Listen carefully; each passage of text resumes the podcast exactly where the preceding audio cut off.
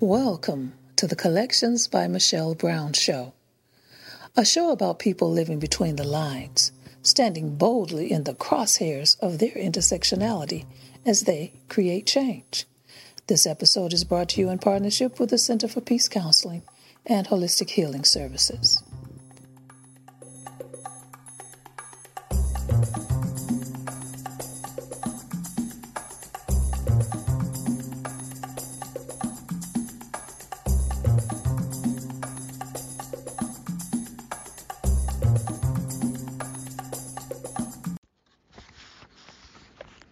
Welcome to Collections by Michelle Brown. I'm your host, Michelle Brown. Each week we'll be talking with people living between the lines, standing boldly in the crosshairs of their intersectionality and creating change. Born in Vidalia, Georgia, Ericka Blount began pursuing greatness from the start. During her time in high school, she played basketball and softball. Her hard work and dedication earned her two full athletic scholarships to Savannah State University for both basketball and volleyball, which allowed her to pursue her degrees in biology and chemistry. Formerly a counselor in Georgia, she relocated to Houston, Texas to begin expanding her reach. It was in Texas that Ericka received her vision for her holistic wine company, which she entitled Blount Wine Therapy. Much like the creator, this unique wine is Georgia born and Texas made, and using local agricultural products, she creates artisan wines and honey based meads that offer health benefits to enhance the social and emotional experience of each consumer and create safe spaces for healing and therapeutic conversations. Her honey wines are produced by an international Italian award winning winemaker. Together, they utilize localized honey to enhance health benefits and anti aging properties. The wine increases the levels of probiotics and antioxidants with every glass. Blount Wine Therapy was most recently been awarded Wine of Distinction for 2022 by the number one U.S. News ranked Black Wine Club and Festival, Black Vines, in Oakland, California.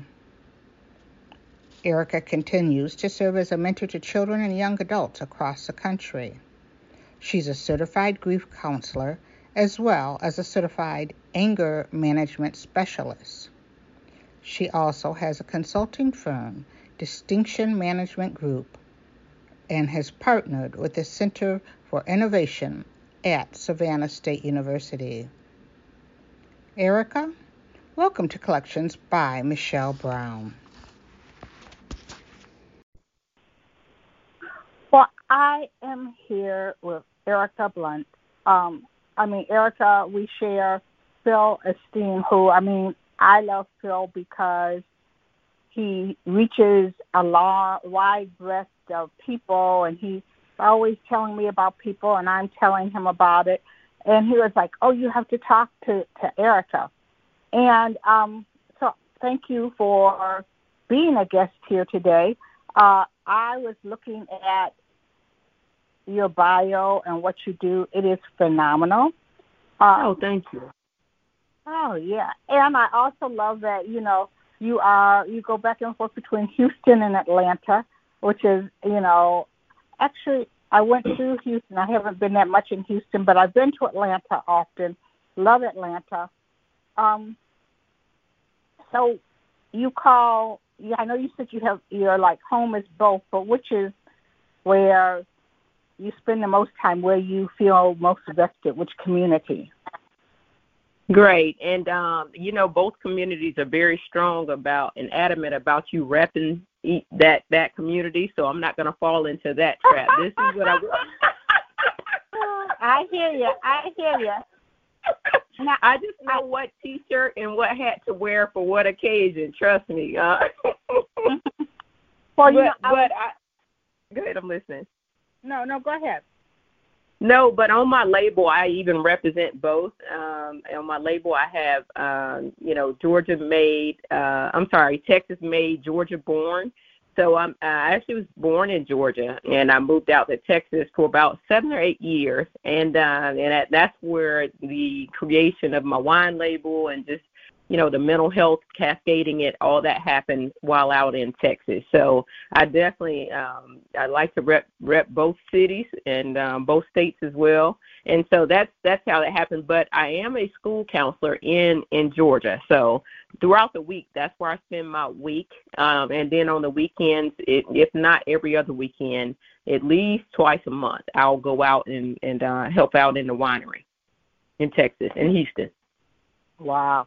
Now, I read that you are from Vidalia, and uh, I know that name because I know there's a there's something about the uh, onion that comes from there.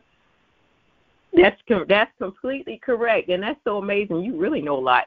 Um, I am a a Vidalia onion native, uh, so I did grow up around onion fields. Never had the opportunity to actually um, pick them myself, but uh, definitely have eaten my share and your share of onions. So that is one of the things I didn't even realize. This is so funny, uh, Michelle. When I went out to, I studied at um, in uh, Boston for a couple of summers, uh, and uh, when we did a tour out to Martha's Vineyard, they had a Vidalia, Vidalia onion stand out there, and I went, that could not possibly be Vidalia, you know, because it's a really rural area in Georgia, South Georgia. So uh, that's when I realized the onion was definitely a national thing and not just a like a local thing. I had no idea people knew about the onions until then. Back in I think it was '99, 2000. So yes, I'm an onion girl. Oh wow, that's great. And you know, I mean, I mean that's the other thing that I like about it is like, I also love about you is like, they want to say that girls, you know, aren't good at science, don't know tech. And like and it's okay sometimes we can be athletic. You had two full athletic scholarships in basketball and volleyball, but you went on and studied, you know, biology and chemistry. You know, is that something that you bring up when when you know when you're out and about and like about and you hear people talk about well girls, particularly they want to say black girls, you know, that we aren't good in STEM subjects. But here you are with that background. Right. That's one of the things I really pride myself on first because I did play sports. Uh, ever since I was in sixth grade, I was a very advocate uh, athlete. And uh, one of the things, and I didn't take education serious in middle school or high school. It was only until I um and that's a whole another level of conversation. It was a professor. That was a professor that really uh, put his foot on my neck and said, "Hey, look, girl, you know those sports are good." But and he was my biology professor, Dr. Russell Hunter, um, at Savannah State. I actually graduated from an HBCU, which I pride myself as well on. Mm-hmm. Um, and uh, he told me, he's like, those sports are good, but you you need education. And so uh, from that point on, and him just being very stern, because of course, when you are athlete and you're one of the top athletes, you can kind of navigate and kind of snooze your way snooze your way through different things and different loopholes and that had hurt me up until then.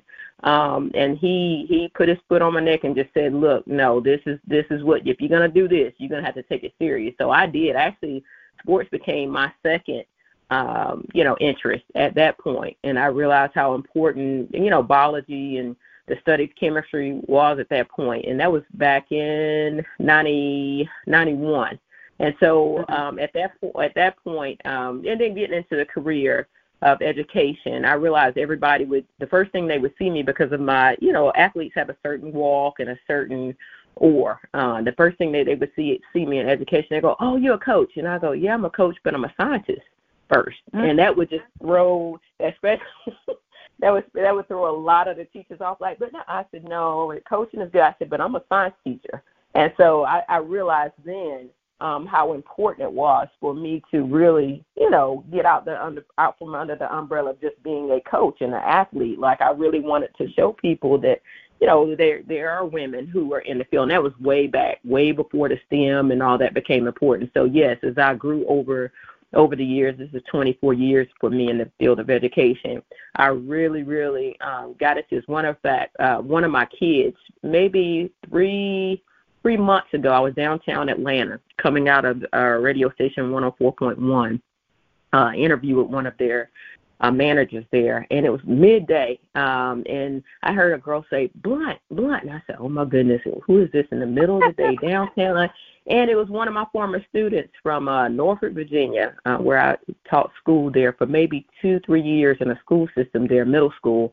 One of the worst kids probably that had come through that system at that time um, had latched on to me, and we were developing um, I was doing hands-on projects there, and she had built some stuff that was amazing. And they can only use stuff, household products out of their house. Well, these kids, most of them had come from um, from poverty-stricken or impoverished areas, like project areas, and they didn't have they in their mind didn't have what they needed to have to meet my expectations. So they were building elevators out of milk cartons and different things. You know, this is back in early 2000, and so um, and we got highlighted from Hampton uh, University. One of the engineering departments wanted us to come, my kids, to come in to develop projects. But just because these kids were taking nothing and making something out of it, just very creative.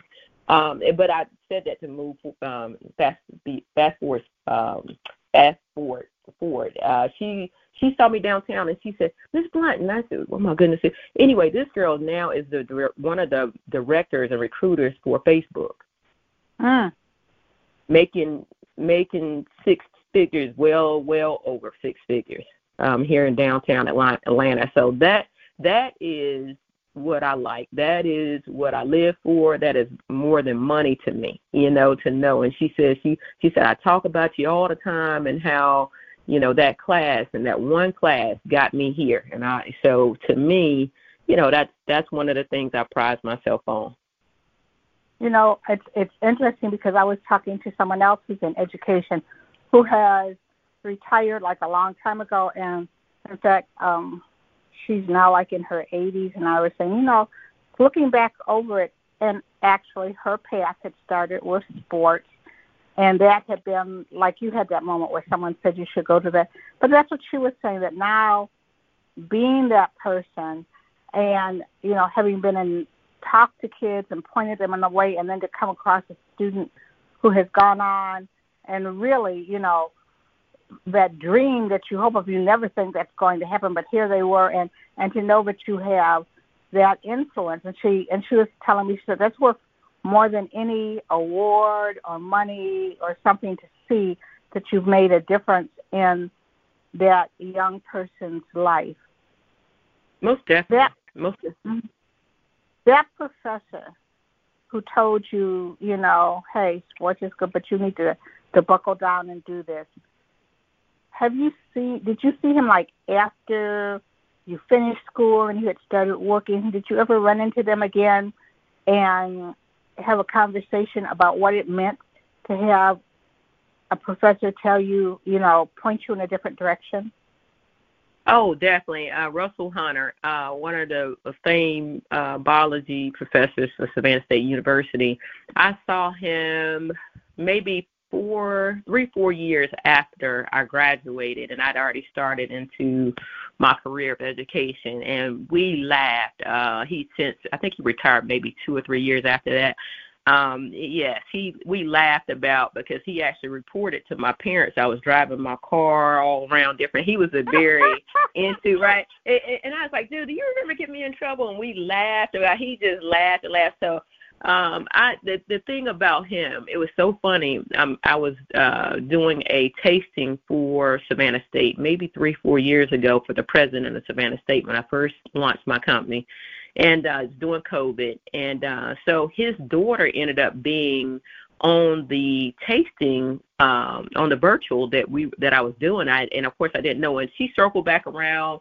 I uh, got my information and and we talked maybe two three times since then and I told her finally maybe seven months ago because she's out in Houston now seven months ago I was able to share with her how her dad had because he's passed on uh we how he had impacted me and I and it just tore me up and I said, you know what? I said that's what it's about though. I said I want to feel like I was I was a female Russell Hunter for you know my kids. I have a lot of kids that have since gone on to medical school. They're engineers. They're they're working in in you know really really important areas in medical field and um so that and you know and that that was my lesson to me because most of my mentors have since gone on. I mean, I was I've had some of the greatest mentors, um, renowned mentors. Uh, Coretta Scott King's cousin, who was raised as her brother, uh, Re- Reverend Randall T. Osborne. Um, just and they and when they would leave, of course, you know, there's that pain you would feel and just, oh my goodness, you know, who am I gonna go to next? And then I realized maybe two years ago that I am those people, that the baton is just passed on, right? And so you have a choice whether or not you you you you you you stand in acceptance of that and you pick it up and you run with it or you shun away from it and you go no you know and you take everything that they gave you back with you you know so i i mean that was the greatest um yeah the greatest gift for me to share with his his daughter and then to receive spiritually that okay now you're the female version of that you know and you gotta mm. you gotta keep giving that back and not be selfish, which I feel like a lot of the people, um, a lot of the baby boomers uh, fall in that care- category there. I don't know if it's intimidation or, you know, just whatever. They, they're not passing the baton back. And we have to. I mean, we have to take that time and we have to spend that extra oomph to, uh, you know, to pass the baton. So, yeah, I've spoken with him um, after that. Mm-hmm. I mean, and and how great, you know, I mean, like you said, it's like passing the baton. Also, that reminder that here is someone, and how great that a family member, you know, you've been able to do that. It sounds to me that I mean, and I, and I get this, and I've read it. Like you talk about the importance of service, and even though you're an entrepreneur, which we're going to talk about, you're now a counselor, and I mean, what an example not only for kids in general, but for black and brown kids to see and girls. Here's a woman. I mean, you excelled in sports. You went on. You have a degree in bio um, biology and chemistry. Then you went back. You got your master's degree in integrated studies and one in educational administration. And then you start a business, which in some ways takes things to a different way because you're talking about a lot of things. Uh, or if your business is not just like, oh, well, hey, we're doing right. Right. But I mean, what a great example to be. And you know, and you sometimes you don't have to be up on a pedestal. It's just how you walk through life. It sounds to me like you have been very intentional about keeping that link with young people. Oh yeah. Oh, definitely. Um, and that that's that came, I, I want to say, a generational thing. My grandmother, um, who passed away at 103, raised wow. her kids and her kids' kids, and then mm-hmm. not a, her her siblings' kids, you know, and just neighborhood kids. My grandmother is in the in the Georgia archives as being the first black to integrate um schools down in South Georgia. She they she went to fight to get the first school bus for the kids who lived in the rural areas to to go to school in the and she had me laughing once. I used to spend a lot of time with her on the porch, and she said, "Eric, I just want to let you know, um, I couldn't even drive that bus when she didn't use those nice words. She said I couldn't even drive that bus when they gave it to me. She said, but I drove it home anyway, and they gave her, mm-hmm. you know, gave it a school bus, and she taught my uncle how how to drive it. So you know, just hearing those stories, and, and my father was a school teacher of 15 years, and he taught special ed, special ed of special needs kids, and I would see him. You know, first I would had an opportunity. They had a they had a nursery at his school, so I I was able to. He would let me ride to work with him because we were very very close, and um, uh, he would let me ride to work with him in the mornings, and he would put me in the nursery. And by noon, they had dropped me back off to his class because I would hacker. I, I would just mess with him until they would allow for me to go to his classroom. And so I would sit in the classroom and just watch the impact that he had on the black and brown kids. At that point, it was all black kids um, back in that day, um, and and I and all of them played football. So of course he was a football coach after school, and so I was like, man, he is really pouring into. And then on the weekends, he would ask for the school bus so that he could go pick the kids up to bring them back out to the farm where we lived because I grew up on it in a in a farm on a farm. And he would go get the kids and a 45 minute drive and go pick them up and then bring them on the farm so that the boys could play and just have that freedom of you know space and time. And um so he was very intentional as well. So yeah i kind of grew up. And then now he has a boys home that is about 40 he and my mom and my aunt opened a boys home and it, uh, about it's about 42 years old and he's still 75 still running that a, a renowned oh, boys program and so, yeah, I, I honestly, Michelle, didn't have a choice. That's what I tell people. Mm-hmm. I didn't have a choice, and uh, you know, the thing is, uh, one of the things I've uh, read in the biblical scriptures, one of my favorite is the closest thing to, God is a child. So I knew if I always gave to children, regardless to all of the politics and education and all of the um, you know, the, everything that comes with it. I always knew just to hold on to children and, and, and to give back and to be honest, fair, and transparent and to love them and to teach them God that I would always survive. And so that's what has kept me um, in, in being very successful um, in that arena as well as I tell people it doesn't always come back monetarily, but he mm. blesses. He blesses be, far beyond the, the level of imagination when you take care of his children. Mm-hmm. Uh, you know, real like you said, like, and it wasn't. It was just like those were the examples that you saw, and and I laughingly um, some, and I, I think that the other thing that I like is like, I'm a mom. I'm a mom. I have a son.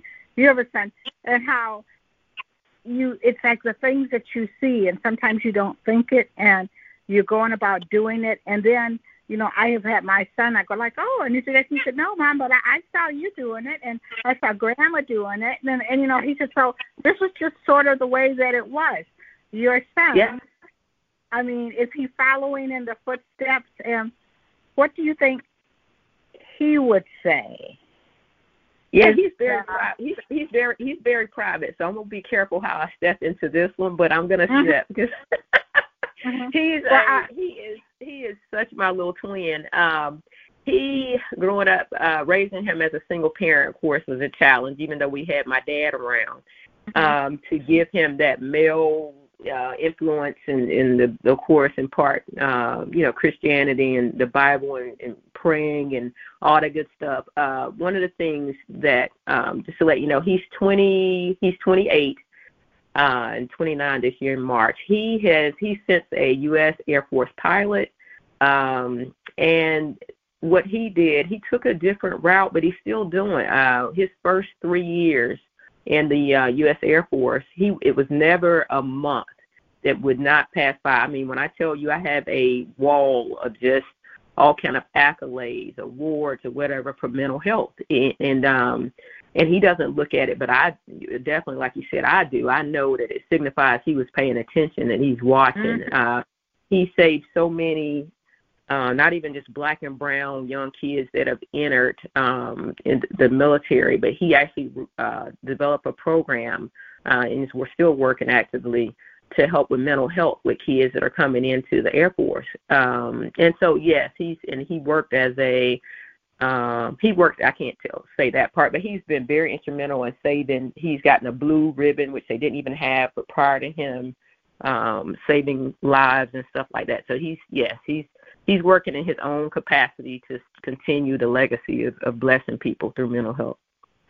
That is that is wonderful. I mean, because really, it's like sometimes, and you know, you don't try to push him one way or the other, but when you recognize and you see something like, you know, he knows what family tree he came from, and he and he's doing it, and that that is just like, you know, to have other kids, but also, hey, you've got your own, you know. um So you talk about you know mental health and you know i know that you're a counselor and everything.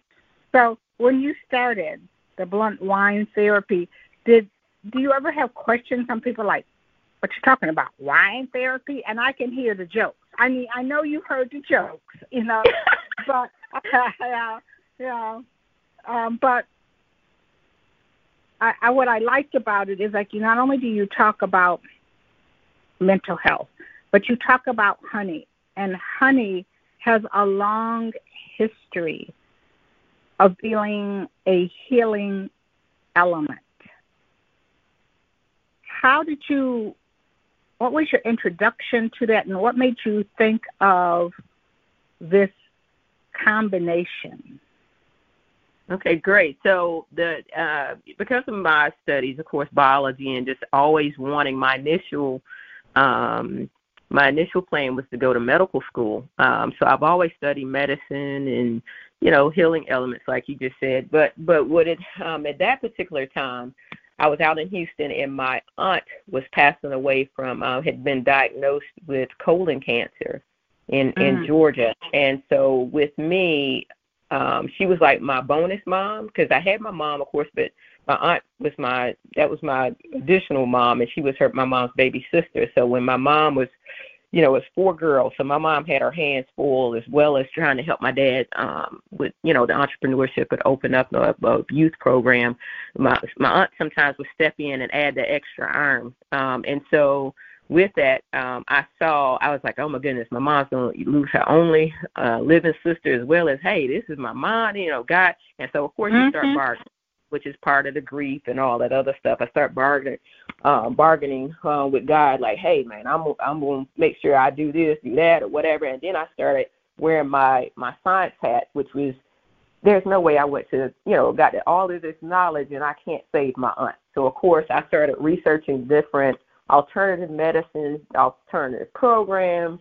Uh, talked to some of some of the top doctors, cancer doctors in the uh, institutional uh, arena and just I mean just anything. And so I went for the CBD first, and then CBD I was paying over two three hundred dollars overseas to get it shipped, and then I was like I can't afford to keep doing this, as well as flying back from Houston to Atlanta. I mean to Georgia every weekend, and I was like this mm-hmm. is killing my pockets.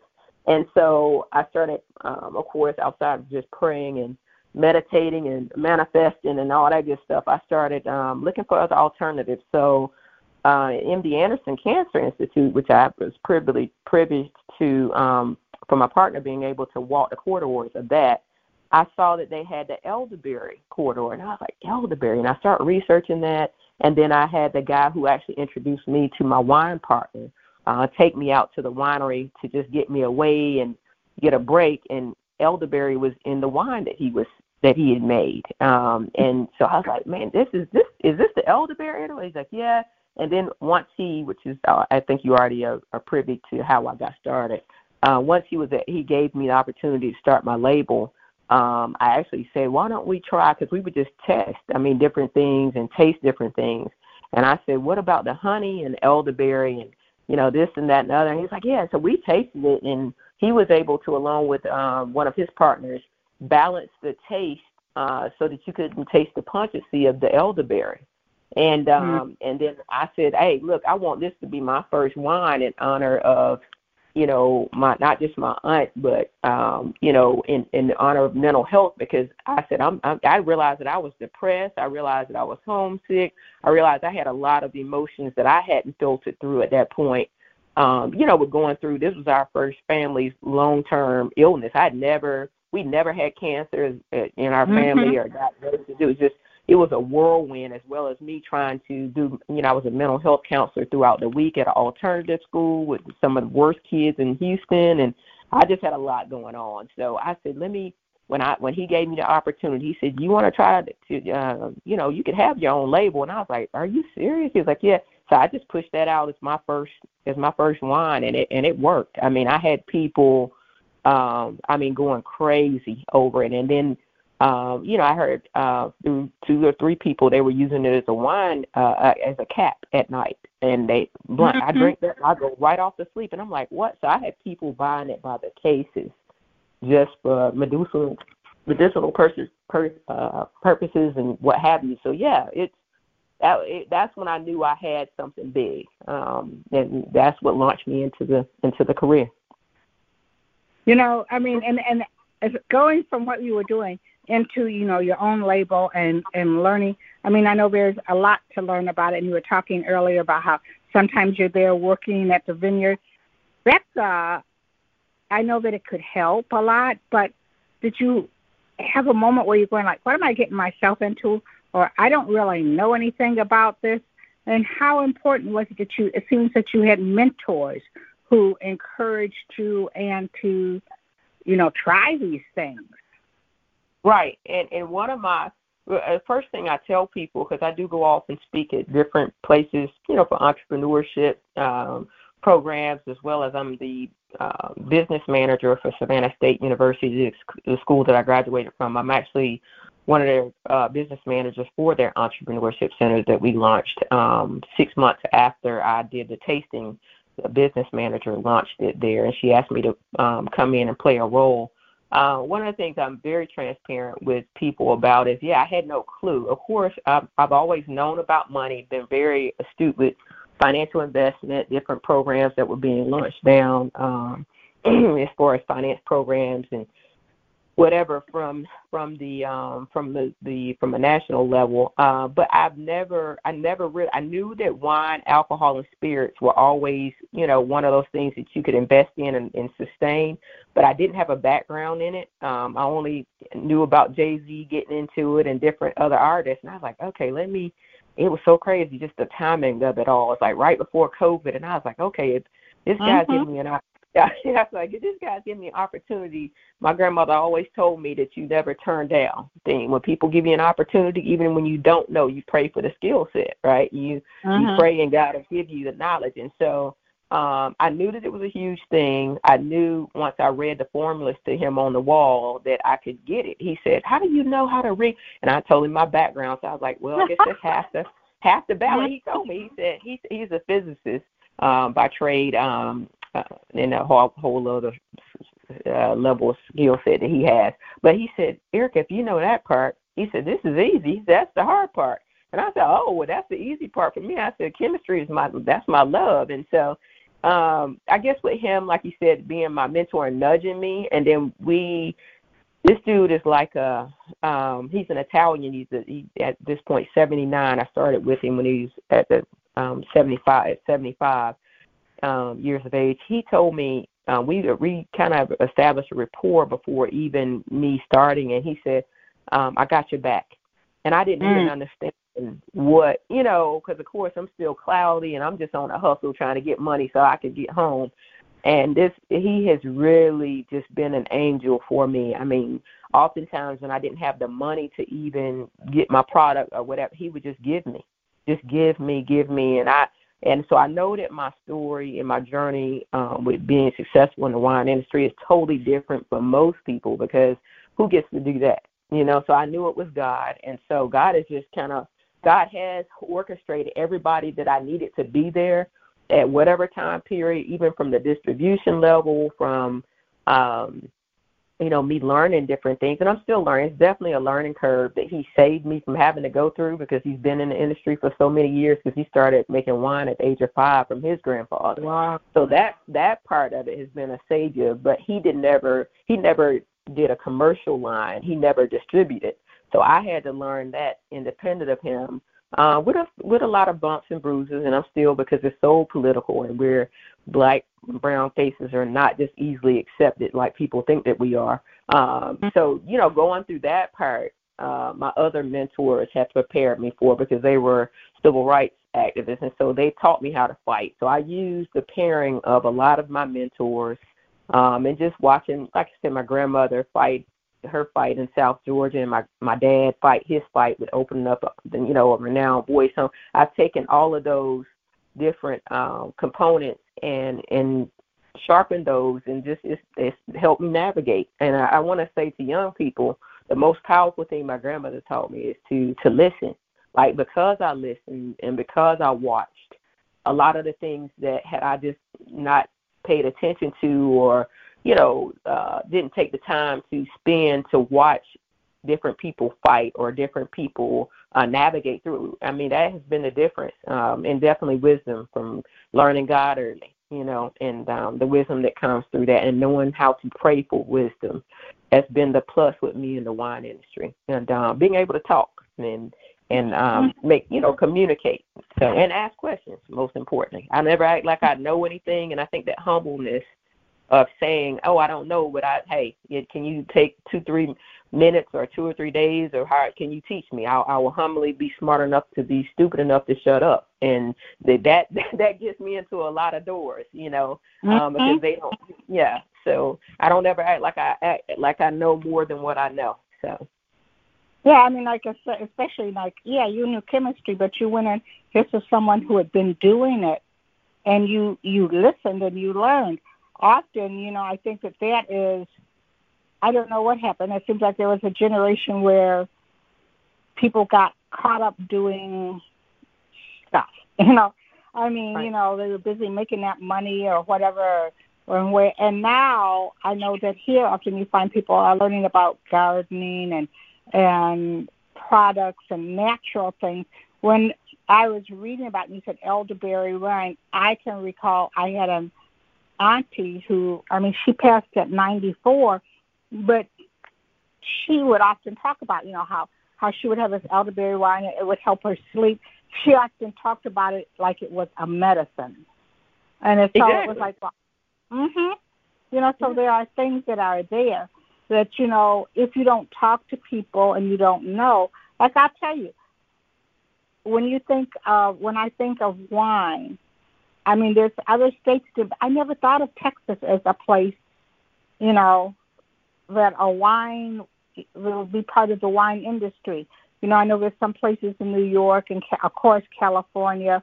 There's some place uh, vineyards in Michigan, but you know, I was surprised, and to to have that open mindedness, like like you said, sometimes a door opens where you're not expecting it, and to have the wisdom to go through and learn, and that humility, like you said, to like you know, and even on things that I think I know a lot, sometimes it helps to be quiet and listen, and you'll learn more.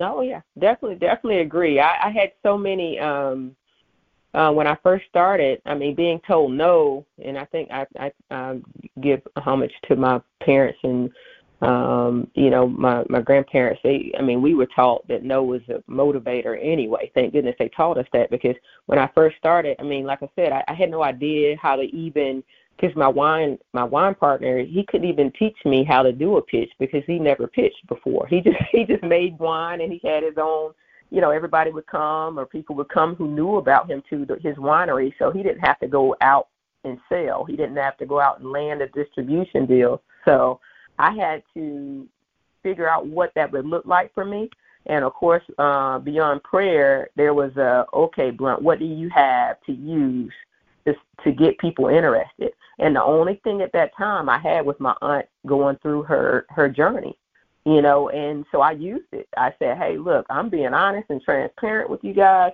I'm selling this wine. Yes, I'm a chemist and this, this, and that, or whatever, and I'm a school teacher." And then that's when one night God said, "Use them all, cascade them." And so mm-hmm. I talked mm-hmm. about them, and that's how the name came about with Blount Wine Therapy um you know because it was therapy for me at the time it was therapy for me to be able to talk about my aunt it was therapy for me to be able to talk about what I was seeing in Houston with the kids and how the kids were being overlooked the black and brown kids and how so I just I mean honestly that's where the name and I grew up in a therapeutic environment so uh the name came from there the the connectivity with um, my bottles, all 37 of them are names that uh, talk about different uh, traumatic experiences that I've had or different friends of mine that I've helped through trauma.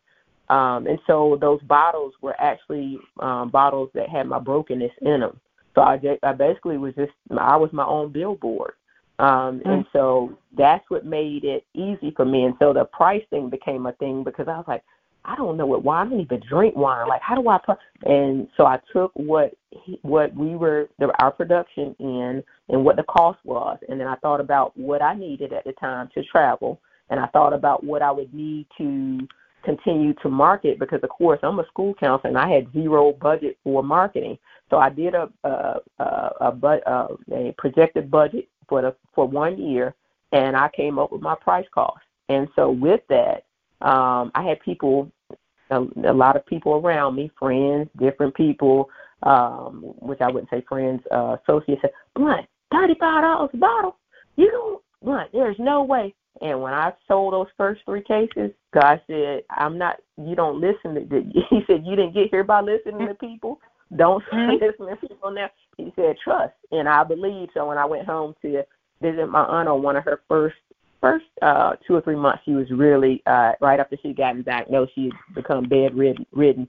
And I whispered to her, and I said, "I want you to taste this." So I gave her a couple of drops, and she said, "Mmm." And I and she said, "I want you to keep this up." She said, and I want you to, and she could barely speak at that point.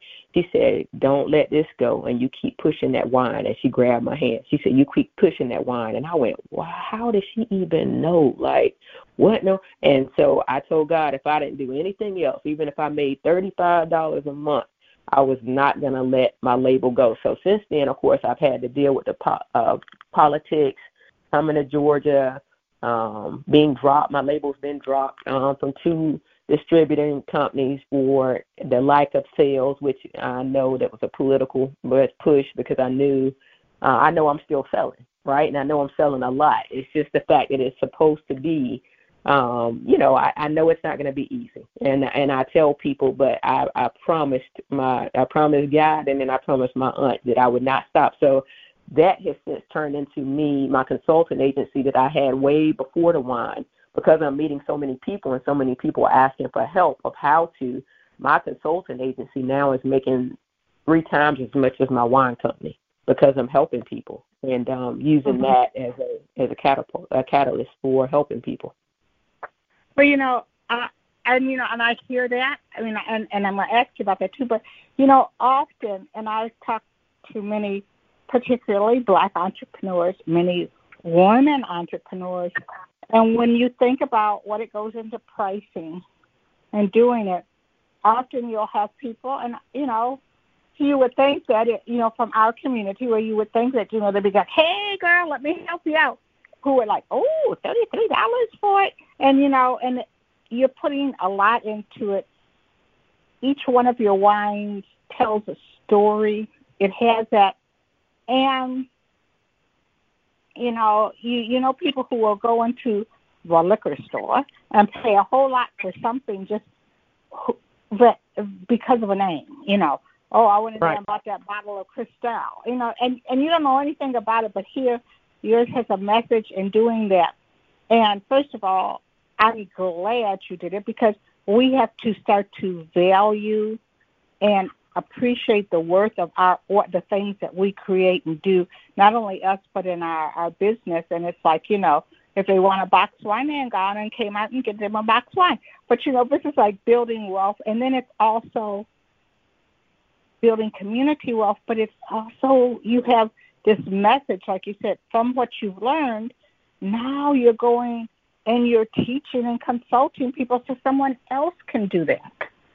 Exactly. Yeah. Exactly it's so many of us, Michelle. Um, one, let me say this first, thank you, and and thank you for understanding because that is the it's the broken message that we send to each other, you know. And and and the fact is, like, not to toot, I am going to brag. Just the wine is darn good. I mean, the wine is, mm-hmm. from what I hear. first of all, I don't drink wine, so when I tasted this wine, I said, if I can drink this and I don't drink, I was like, everybody will buy it. That was my deciding factor for even launching the brand because I wouldn't have dared, you know, even stepped out as far as I had had it just been an average thing. The wine is darn good, and a lot of people cheat themselves because they don't want to pay the price to even try. But from what I hear from wine experts, and not only that, my wine ex, um, manager is a four-time award-winning, international award-winning winemaker uh, which is mm-hmm. I don't teach that a lot because you know that he's very private as well, as well as myself, and we're very humble people. But I was trained by the best, like, and so um, you know, for me, I don't have to. You know what I mean? Like I already know, and I already know that whoever wants to to share that experience, they're gonna share it. And so I, I feel like God actually protects the label by not letting it get into the wrong hands or me getting the wrong offer, or the wrong deal by not mm-hmm. letting me get into the wrong circle. So I and I have had a lot of offers to do a lot of big things, but it seems like three, four months down the road, I found out that wasn't the way that I was supposed to walk, or that wasn't the right connection, or you know, different people had their own uh, motives for for offering me different things. So I I really feel like uh, the label is protected. Um, and then and then like I said, because of my story, I don't have to sell it. It's like I this is my truth, and I'm I'm healing still through sharing my story. So for me, it pays it pays my bills and it pays it pays like the cost of what the you know the road that I've decided to walk. So I'm I'm mm-hmm. excited and, and still as happy as I was um, was day one. So yeah, that's where I that's where I get my my energy and my motive from. You know, because I'm gonna tell you, uh, I I've been looking at it. You know, all my holiday events I'm going to do it because you know what. Like I said, if you just want to drink something and get drunk, go buy you a right. box one. you know, you know, you know, you don't go buy you one of them boxes or who knows what and and have a good time. But like for me, there is something about that, and also knowing that you're helping someone in the community. You're using um, agricultural products that are, are from the local area, local needs. There's a benefit to it. You talk about, you know, there's health benefits and enhancing the social and emotional experience. I mean, I'm looking to do that, not just a, you know, I uh, after a certain point in time, those getting drunk days and falling out, and not knowing what I drank, you know, that that's been gone. That ship has sailed. Exactly. It's like, a, it's like an experience. When you go at the school, I, and I think that's great too. That not only have you done it you've presented your product to them, and now they've come back and said, hey, you need to be teaching this, you need to be doing it. When you're talking with new young entrepreneurs, because there's some things that they're looking at, you know, that, you know, never would have crossed our mind. Some of these principles that you have are, are pretty historical. You know, they're going to work. But have you learned something from some of the students and the people who come who you counseled that maybe has helped you think something different about how you're going to to do business to particularly during a period of time when we had a pandemic where things were shut down and you had to think differently. Oh yeah, definitely. And I've I've hired since hired um a couple of my former students. Uh, one one well two kids I've had since they were in seventh grade that I I have about eight kids that I've always just been in their lives wow. since seventh, eighth grade, and they're like 30s. They all have families and ministers, different things. So I, they're they're um, and they're all in different, I guess, arenas, different careers. So, and from time to time, if I need them um, to for advice on that generational gap and and closing it, I'll call them. I'm very mm-hmm. humble. Like I said, I think the most important my thing my dad taught me is he said, Ericka, the most important answer that you always need to use in a time of um, of confusion is I don't know. He said, don't ever be afraid to say I don't know.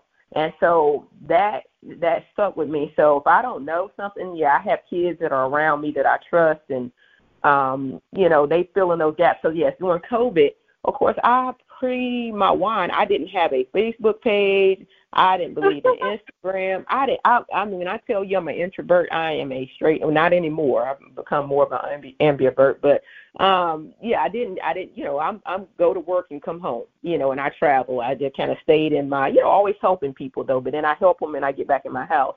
And so this has kind of pushed me into a. The, the COVID pushed me into a. You know, be out front. I try to get a couple of my uh, friends who are professionals to run my label, and they would always say, "Blount, I can't do that." I said, "You can't do what? Tell your story. Like you got to be the like you can't uh-huh. hand this off to anybody, right?" And I was like, "No, no, no, I'll pay you." I've tried to pay different people, and uh, and even as far as like even being uh, what do you call the thing, the face for my wine. I've had radio hosts. I mean some I mean some very popular radio hosts that and, uh, and I said, "Hey, you pretty. Hey, do this for me." Be, and it just never worked. And finally, a, a young lady told me. She said, "On one of my former students, she said, Miss Blount, don't you get it?" And I said, "Well, you got to be the face of this. Like, you got to be the face. You're gonna have to get on the social media. You and so push that going through that threshold was the most important and most impactful thing I think uh, for me uh, with this journey. I mean, it really pushed me into having to come out of my shell, um, even though I'm funny and I'm a comedian, I just I'm you know my immediate circle. That's just what it was. So now I'm more using my voice more than I ever have in my life um, in a different way. Um, and so and it's winning, you know. And not only that um, that social media component, but being able to um, and I and I and I understand now when you're aging and you feel like you're aging out. The most important. I have a mentor who's uh, 79 now and um, Vietnam, three three Vietnam tours. Um, just an extraordinary guy. When I go sit in his office, and he, he worked up under the Bill Clinton administration as the vice president of uh, Veteran Affairs for Bill Clinton. I go in his office, and I'm so humbled that he just lets me walk in and out when I want to, and he'll just give me that mm-hmm. seat at the table. He takes that time with me, and I tell him all the time. I said, "How do you?" I said, "Most guys are dead or passed on by now because serving three ter- um, terms or tours at Vietnam, you're close to 80. This man is like sharp, like." And still, when I bring my mentees in with me to talk to him, he can still relate. It's still relatable. They laugh and they don't want to leave. I said, and his name mm-hmm. is Percy Brother. So I said, Percy, you know the thing that I love about you? He said, Well, I said you still are relatable. Like you are still 80 or close to 80, but he can still impact 13 year olds, 14 year olds, like whoever I bring in the office and meet him. He can still relate, and he's a happy man. So I pride mm-hmm. myself on being like that. I don't ever want to, and I still with my kids. Like when I when they want to come or they want to take me to dinner, they don't want to leave. They go, Miss Blount. I say, oh no no no no, Blount got to get in. You know, they still want to take me to different outings or whatever. And I'm like, I'm not going there. I'm too old. And so, uh, but they have so much fun. So I want to be that. I want to be that joy for them, and um, just remembering that being real. They call it blunt. Being blunt is is is it's a it's a it's a scorecard. It's a winner. So um, that's that's what I think during COVID, um, I had to learn like I had enough. Blunt, just being blunt and being transparent is enough, and so that's been carrying me. Wow, wow, and it is. I mean, part of it is is the, is your story, and how powerful is that? Especially like the one where you came back and your your auntie said, you know, keep making this wine, do that. You know that. What what more what better validation did you need than that? That you know she didn't say, and, and price it at this and become richer. No, she said, just keep doing that. And how important that is, and that you've been able to surround yourself with people, you know, not only that you are being a mentor to, but who have been that for you. And you just, you mm-hmm. stay open. You know, right. that openness is, is what's, what's really amazing and what's important. So you went they asked you to come back to school and you told me that you've been doing a lot of consulting how did how did that transition come and how do you feel about about doing that? That's a good question. Um, i've always done it. I didn't realize that i was doing it. Um, I've, I've had uh, good. I've been blessed to have some really, really good long-term friends and uh, friendships, and they people would always say, Blount, you always on your phone. I mean, I remember in my twenties having three phones at one time because when people because you know growing up and I saw my my family blessing like everybody, and then saw my dad and my uncles like even though they would have a whole bunch of kids, they still had time for other to help build other people and other families, um, other people's families. I was like, you know, okay, I've had my fun. I've traveled. I you know, I really had fun. I mean, and then I said, I, I got to quit being selfish. Now it's time to, you know, to serve and to be a servant and to pour back in. So when I started, like I said, I had three phones at some point. Some points I was always just like after work, I'm just going, going, going. And then finally, one of my smart friends uh, told me, said, Blount, you do not know that you keep, because I, I write programs, I've written programs that have launched people millions of dollars. I've built a lot of millionaires and I've built a lot of millionaire programs that I don't have my name on. And I didn't need all of that. I've always kind of been a, um, you know, stand in the back of the room, don't turn the light on me, but I'm going to help you out. And then I realized, I was like, man, I got to feed this boy. I was like, shoot now. I was like, and so one of my friends said, you already doing it like Blount. You got to start charging people. Like you giving out all of these ideas and which is the word was introduced to me visionary and that was back in mm-hmm. my uh, mid you know mid 2000s or whatever like and I started watching all these organizational leadership. You know, I've always been a reader um, of of money and and investments. So I was like, man, I'm doing that already. Like I got to charge, you know, and I won't charge everybody. So having to balance, you know, how that that pendulum of who do you charge, how you charge, or do you just mm-hmm. do this for service? I went through that whole thing for maybe five or six years, and I finally was like, I was able to charge somebody. And when I did, and I realized what 15 minutes could pull me, I was like, this is a no brainer. Like, I'm going to talk and make money. And so I started doing consulting maybe back in ooh, maybe 2004, 2005. I started just going in places. People would call me and say, Blount. And I say, listen, man, my, my money, my time costs money. And that was mm-hmm. my slogan. My time costs, and I understood, started understanding the importance of time, and that you can't buy that back, and you know everybody you know they're not going to appreciate it and that's when i started really started uh charging people and going in different companies and you know sometimes i'll just sit at the table and listen to people and they don't know um how to um pair things they don't know how to pair or synergize their relationships and i'll sit there and just it'll take me 15 minutes to do what it takes probably people three four months to do uh with my gift and i just go hey this is it and i'll lay it out on paper or i'll say do you want it electronically and I'll send it to them and I just get paid for it. And so that grew into writing programs. I've written programs for the different states through different educational programs. Um, I do music, arts. I do a lot of different things and help people. Um, and my my whole thing you asked earlier, you know, what do I tell kids? I tell kids it doesn't take money. Right? It takes you finding out what that gift is that you can charge for.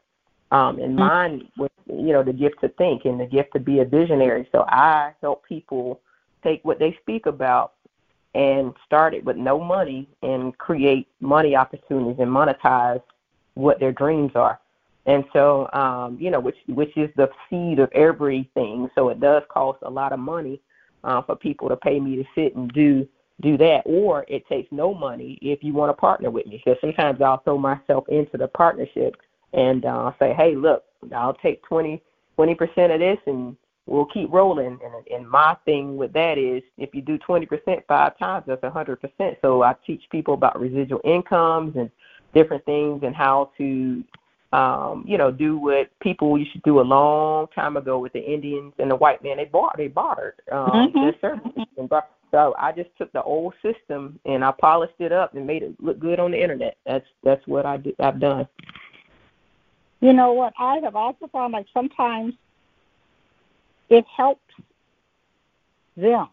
Like I've had people come and say, "Oh, well, you can do that," and I just sort of like if I say, "And well, what do you have in your budget for that?" And it's like budget, and it, you know, all of a sudden it, it's like making helping them sort of think about what they're doing and prioritizing, and maybe you know after they finish out the budget you know what they have might not be there or that might help them. Like we had I've done things like said, well what do you have in your budget? And what it that when they saw what they didn't have it let them recognize that they were trying to carry the whole load and they should partner with people and by partnering and building these collaborations guess what their budget had for me but also for some their reach and what they were able to do so, I mean, I know a lot of people who say, well, you know, I couldn't go in and ask them for any money, but sometimes that's a good conversation to have. Exactly. That's the best one. Mhm. Mhm. Yeah. Yeah, so I mean, that is just like it's just like so important. Now, do you see now, you know, you now that you got me ready to go buy your wine, now you know you can't give that up. you, you can't you can't no, give up that. Don't do that especially uh yeah listen listen you you definitely have to do that since we we're talking about it as long as we've been talking about it. Mhm mhm yeah yeah so you you have to do that.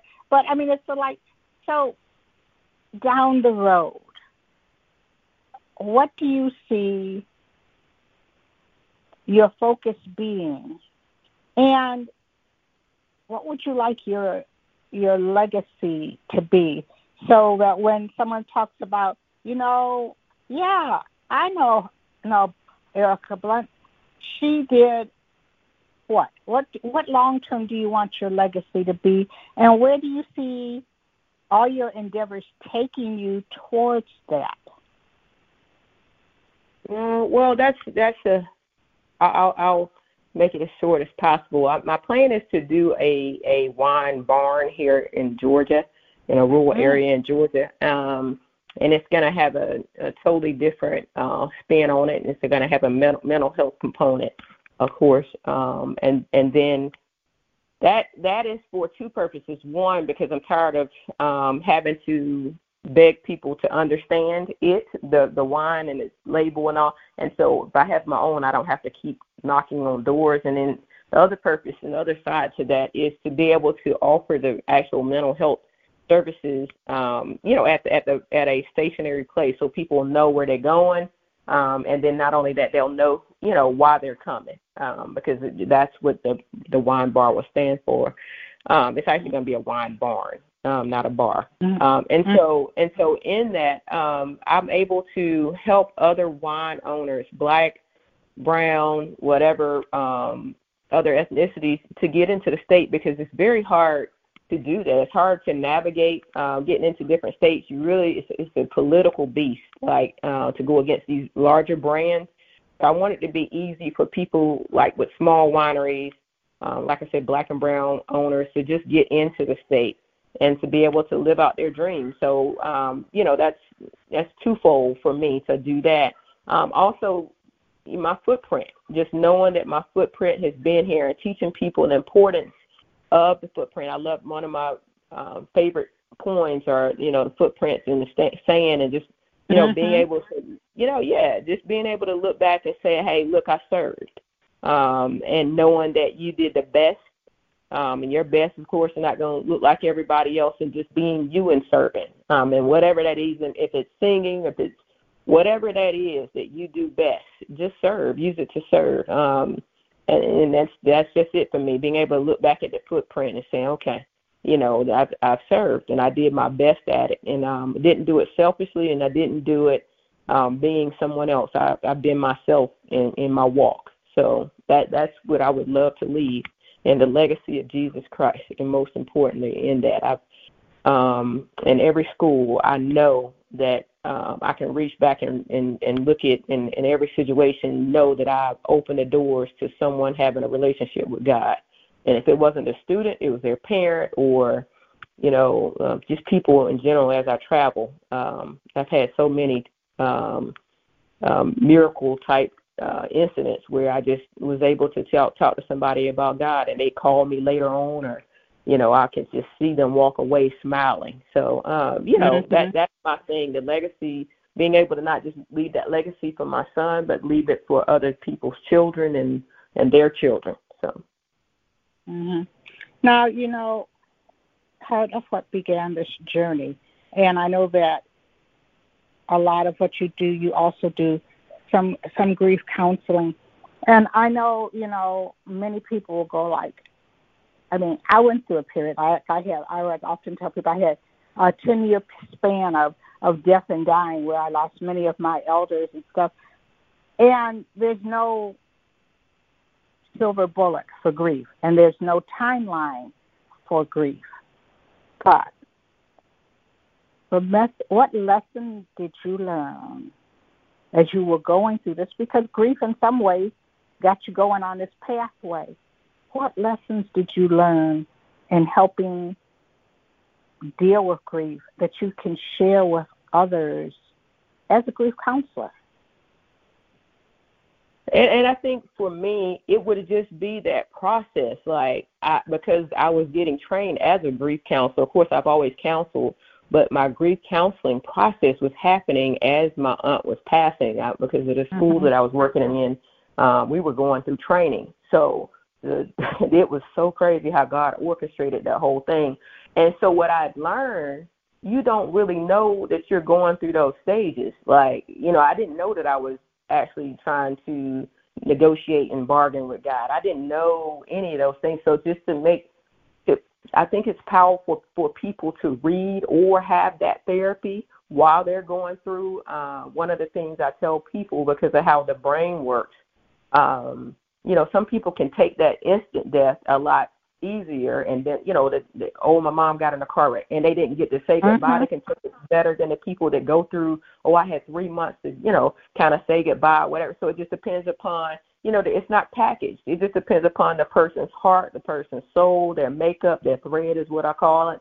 And so what's helpful i think for both situations is that you don't if it's a long term death don't wait until the person dies to seek therapy.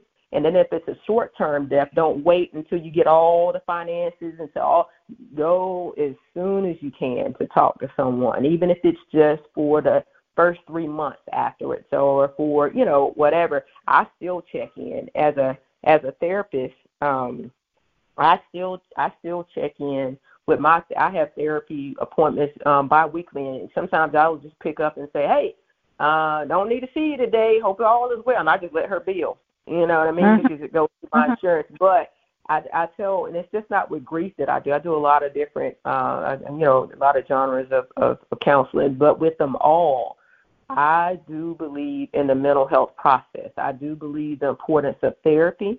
Um, and it doesn't matter how up on the on the spectrum or or the tier you are as far as your profession, and I don't care how low it is. I think that everybody should, outside of prayer and your religious beliefs, have that component because it gives that outlet to to you know to release.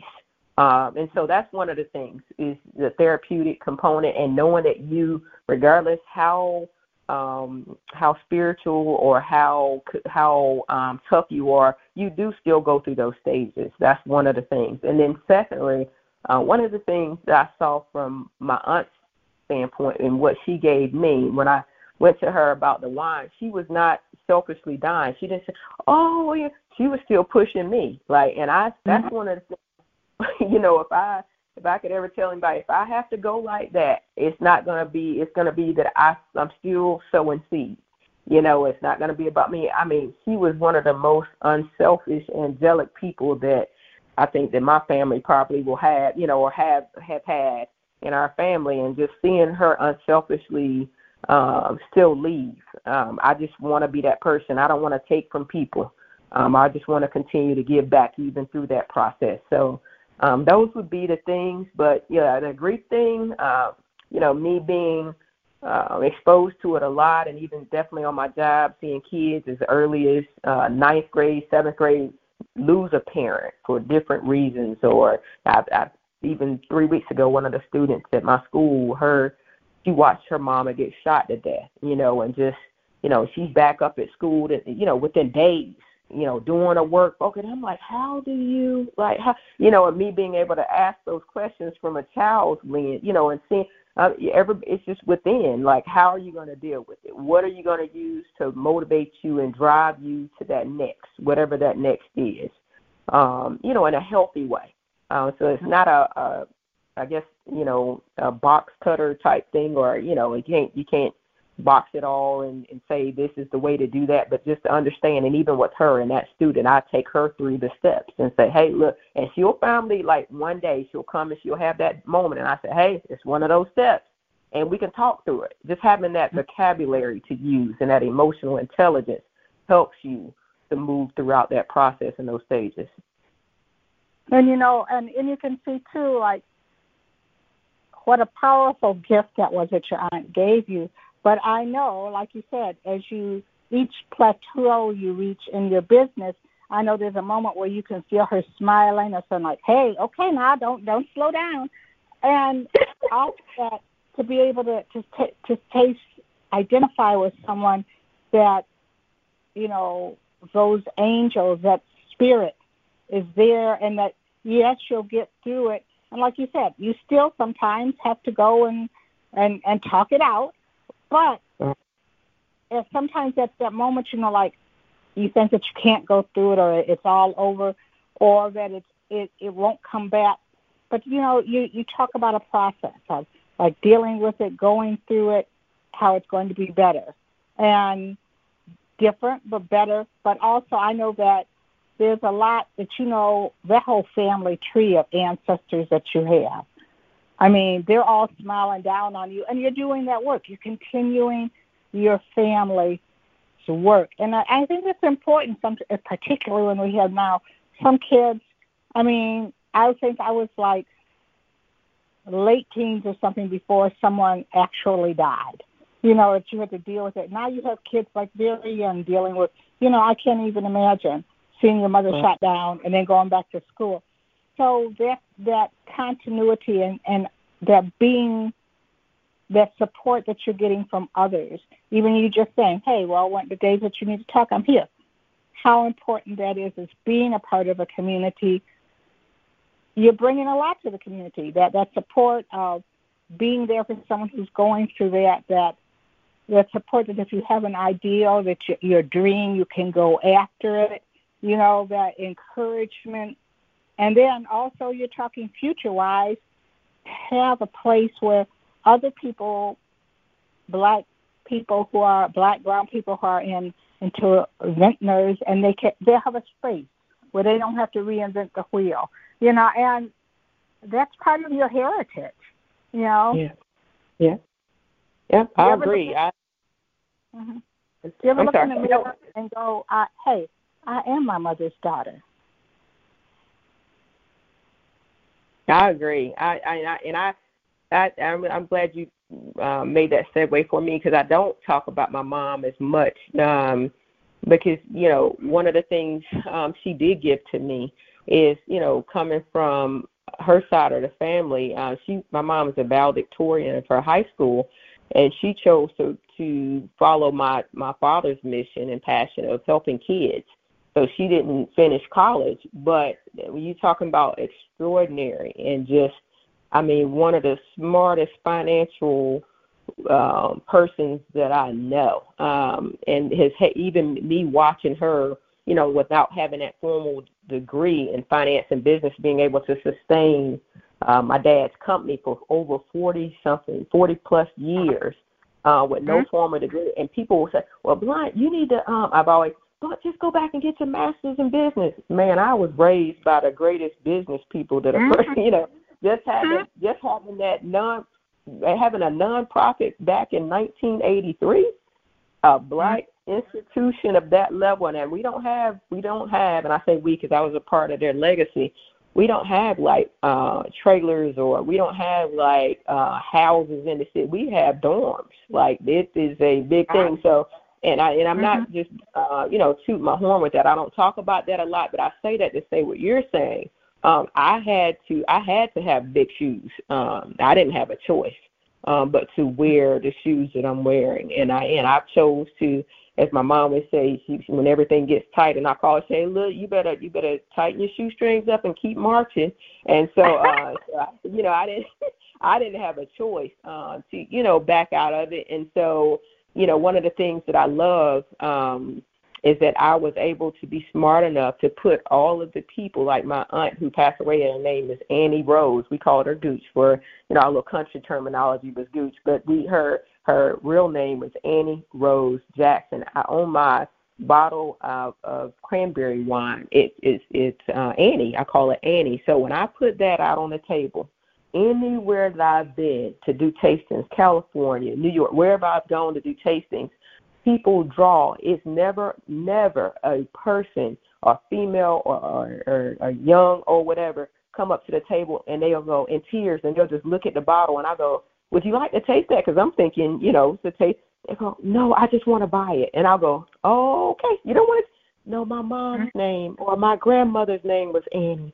And it's just, mm-hmm. and and they don't know what that does for me. You know what I mean? I and I'll tell them if I have time. I'll go. You know, she is the reason.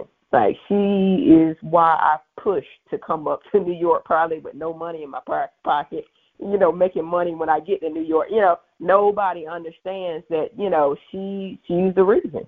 Um, and so yeah, so it's it's been quite a journey, and it's a it's been a spiritual one for me. But I tell people I don't I don't have to push my label. Thank God, it's been um, it's already been ordained and orchestrated that I just I just I hold on to it, and God just He continues to open up doors. And Michelle, even for you, just how how this has happened, I, I'm wanting you to know that I'm humble because these are the things, this opportunity, and the one that Philip gave. I only, I still don't even know how Philip in Chicago found out about me. um, but just seeing who he's interviewed and just knowing what you've done and who you've um, catapulted and, and motivated, I want to tell you thank you, sincerely thank you. And this is how we this is how we make it. And um, I really appreciate you. Well, I want to thank you. I'm gonna tell you, Phil is Phil is magical.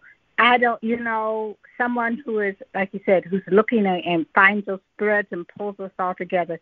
He is magical. But and I have to tell you this: the aunt I told you about, who was 94, yeah, her name was Annie. Look at this.